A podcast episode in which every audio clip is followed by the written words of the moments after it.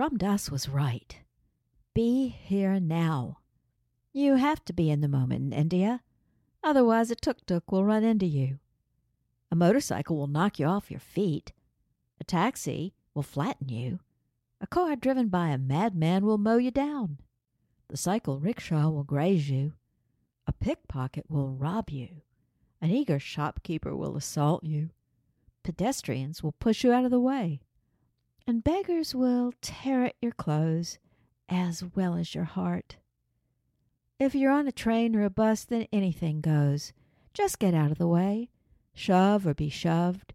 Your survival depends upon being in the moment, and that goes for just about any place or any time in one's life. Be here now. Join me on an adventure, a literary romp through India. Meet me at the corner of patchouli and chai, where books, cinema, and conversation collide. I'm Lovelace Cook. I'll be your tour guide. Welcome to Bollywood and Books.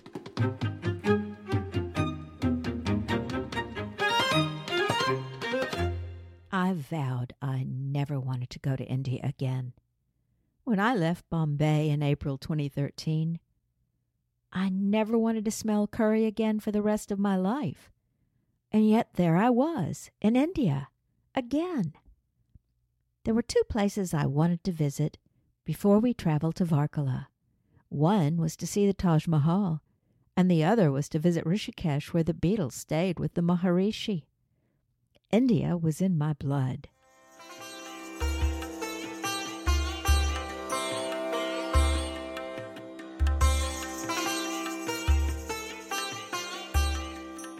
Couple of months ago, I read an article in the UK newsletter The Guardian. There are two new documentaries about the Beatles and their time in Rishikesh with the Maharishi Mahesh Yogi at his ashram. One of the articles caught my attention because it was about a young Canadian who'd received a Dear John letter. His heart was broken. He went off to India just to try to sort himself out and found himself in Rishikesh at the same time as the Beatles.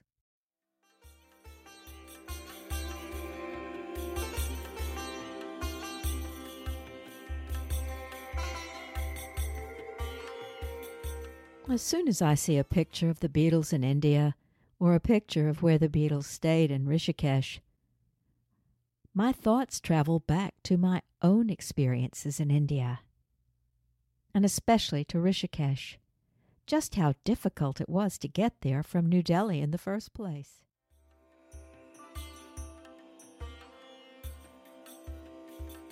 The day was a scorcher.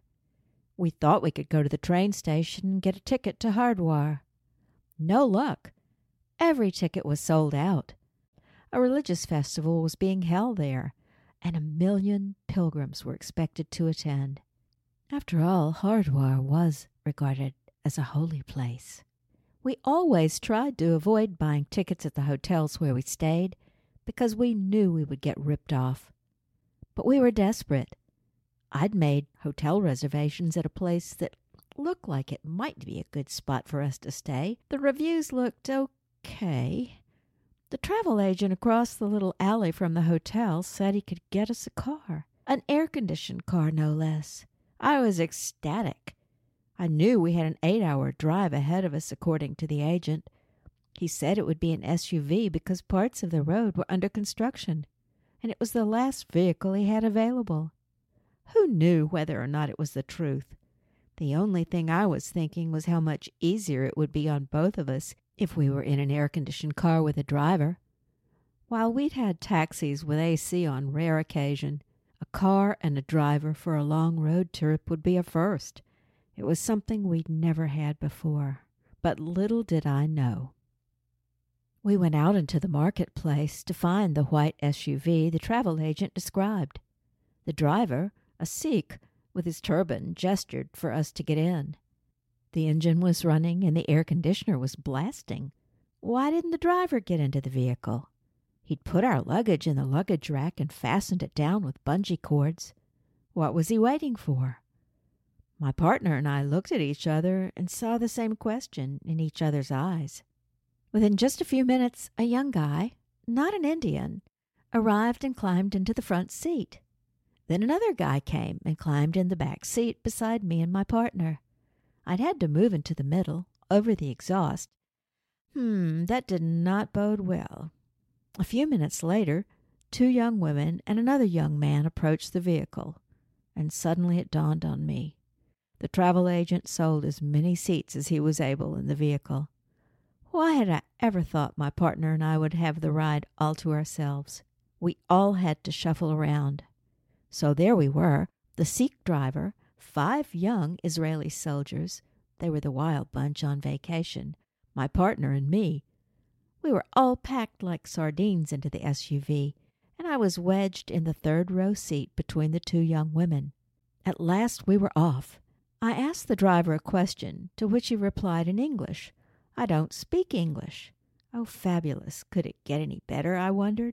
Of course, there was a festival in the Paharganj where we'd been staying, and we were parked just off the main boulevard of the old Delhi marketplace. The traffic was god awful as the driver wound his way through alleys and back streets until we were finally on a four lane road, although it was still in the city.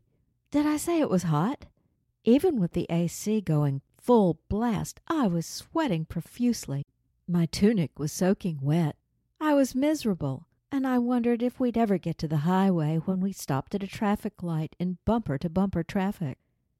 There was a light tap on the driver's window, and I saw a hand with bright painted fingernails, a forearm decked out in bracelets, and whoa! It was a he she, Hijra, seeking a handout. The driver opened his window and dropped some coins into her palm. It's bad luck otherwise, the Hindus believe, not to give alms to the men women, India's third gender. It seems that open discussion of gender, other than male and female, is a recent cultural shift in Western societies. But in Hindu society, people of non binary gender have played an important role for more than 2,000 years. In India, those individuals called the third gender can be found in the Hindu holy texts like the Ramayana and the Mahabharata where hero Arjuna becomes the third gender. The road was under construction a good deal of the way, and it turned out that our Sikh driver, who spoke no English, had a death wish. He drove like an absolute maniac, weaving in and out of traffic around cars and buses. I finally closed my eyes when I couldn't take any more of the driver, whose apparent skills put our lives in danger. The last half hour of the trip was gravel and dust, and not necessarily in that order. That was the road from Hardwar to Rishikesh. As soon as we reached Rishikesh, the driver stopped in the marketplace. Apparently, that was as far as he was going to take us. So my partner and I got a tuk tuk to take us from the center of Rishikesh to our hotel. When we got to the hotel, which was in the back of Beyond, literally perched on the side of what had to be a mountain overlooking Rishikesh, I didn't panic at the outset. I was too relieved to have arrived.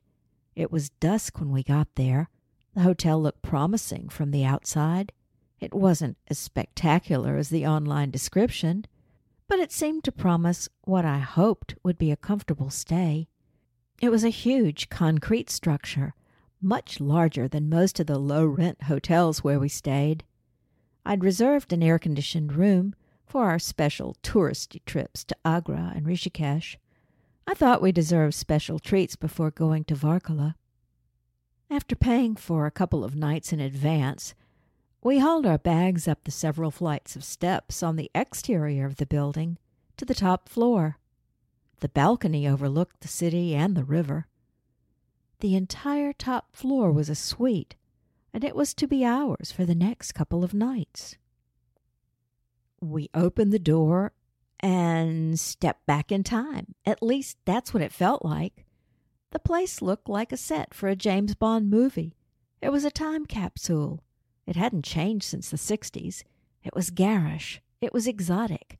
It was a large room with marble floors filled with shabby but fancy furniture. The bathroom was pink. All pink, with some black accents and a massive pink bathtub. The bed was on a platform. At one time it had been surrounded by curtains that fell from ceiling to floor, but now there was only one frayed curtain hanging and empty tracks on the ceiling for the missing curtains. It must have been extraordinary when it was all new. I could not wait to take a bath in that huge tub. The faucets didn't work. I couldn't fill the tub with water. At least there was warm water in the shower, and that did work. The next day, as we walked down the steps for breakfast, we encountered a very large and aggressive monkey that appeared out of nowhere. Monkeys are a bit aggressive if they've been fed or are around humans a lot, especially in a tourist town. I was terrified. My partner scared the monkey off, and I stepped around the poo it had left on the steps. I noticed it remained there for the duration of our stay. The hotel employee, I only saw one, wasn't cleaning. Then who was cleaning? And why weren't they? So I was really puzzled that the people at the hotel didn't clean up the monkey poo. I mean, it was in such contrast to this exotic hotel room with its fancy furnishings from the 60s and complete neglect of the building. I recall that each evening a group of guys on motorcycles roared up, and these handsome young Hindi guys, all well dressed, congregated in the office, a little sitting room in a separate building in the older part of the complex. They stayed an hour and all left at the same time. The next night, the motorcycles arrived at roughly the same time. And the guys, maybe six or seven, gathered in the office for an hour and left as a group, the motorcycles all roaring off into the night. It seemed very odd because it happened each night we were there. I was intrigued and I wanted to find out. So I asked the young man in the office why the guys were meeting every evening.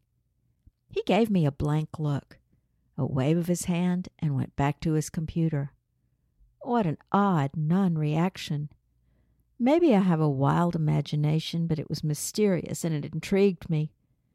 I decided the key to the puzzle had to be money. The motorcycles were brand new and the guys were very well dressed.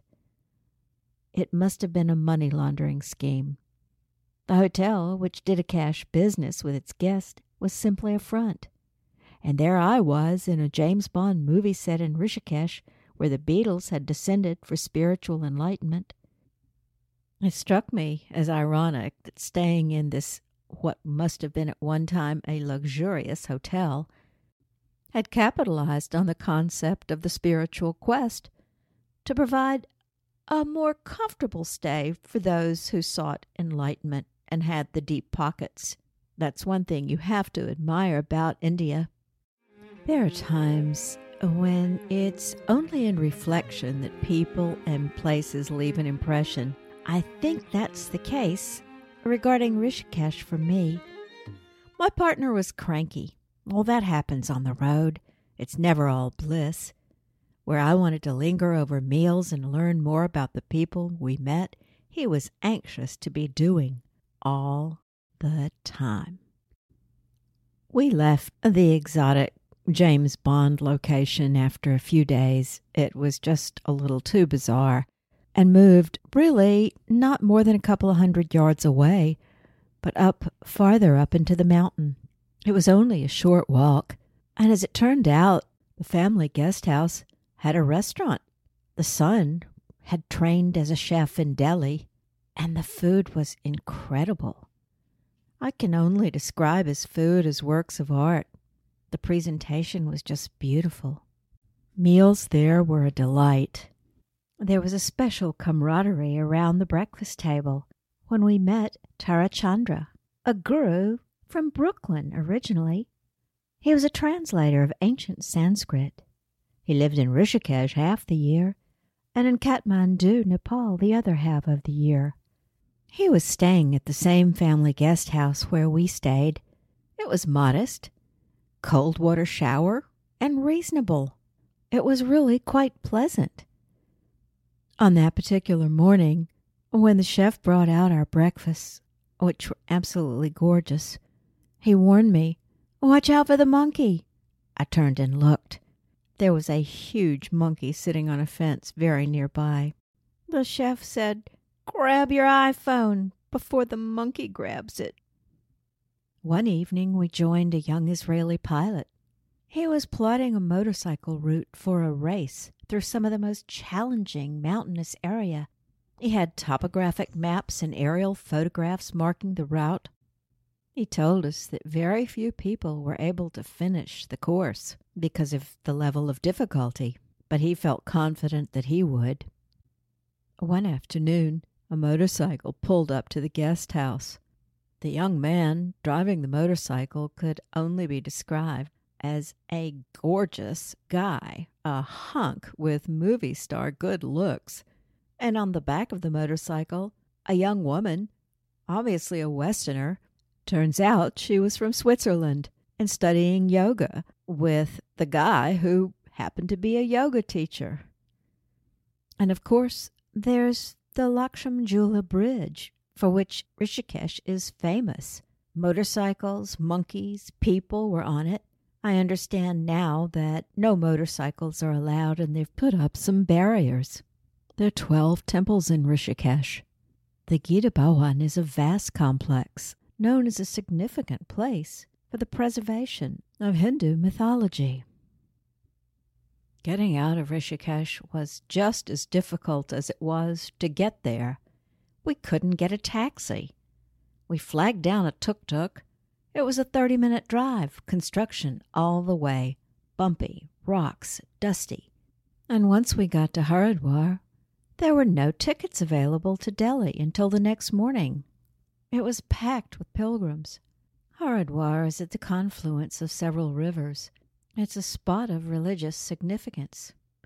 We managed to grab a bite to eat from a street vendor, and we found a hotel, kind of a ghastly place, cheap, fake paneled walls. It was dark, none too clean, a fluorescent light on the ceiling, certainly nothing to write home about. The next morning, we walked to the train station expecting to purchase our tickets, but there were none available. We were not going to stick around Haridwar another day and night. So, what to do? It was a dilemma. I looked at my partner and said, We've seen Indians just jump on the trains without tickets. Let's see if we can just hitch a ride the same way. We can always pay the conductor if we get caught without them. Do you know how hard it is to be inconspicuous when you're the only Westerners in a train car full of Hindi pilgrims? Well, we did end up paying for the ticket and apologized to the conductor. It's all the bumps in the road that make a journey memorable, and I will never forget that trip to Rishikesh.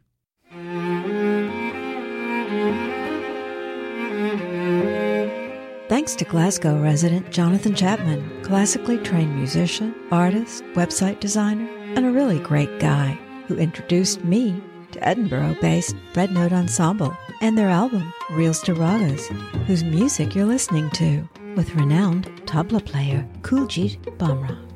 For more information, see the show notes at bollywoodandbooks.com, where East truly meets West.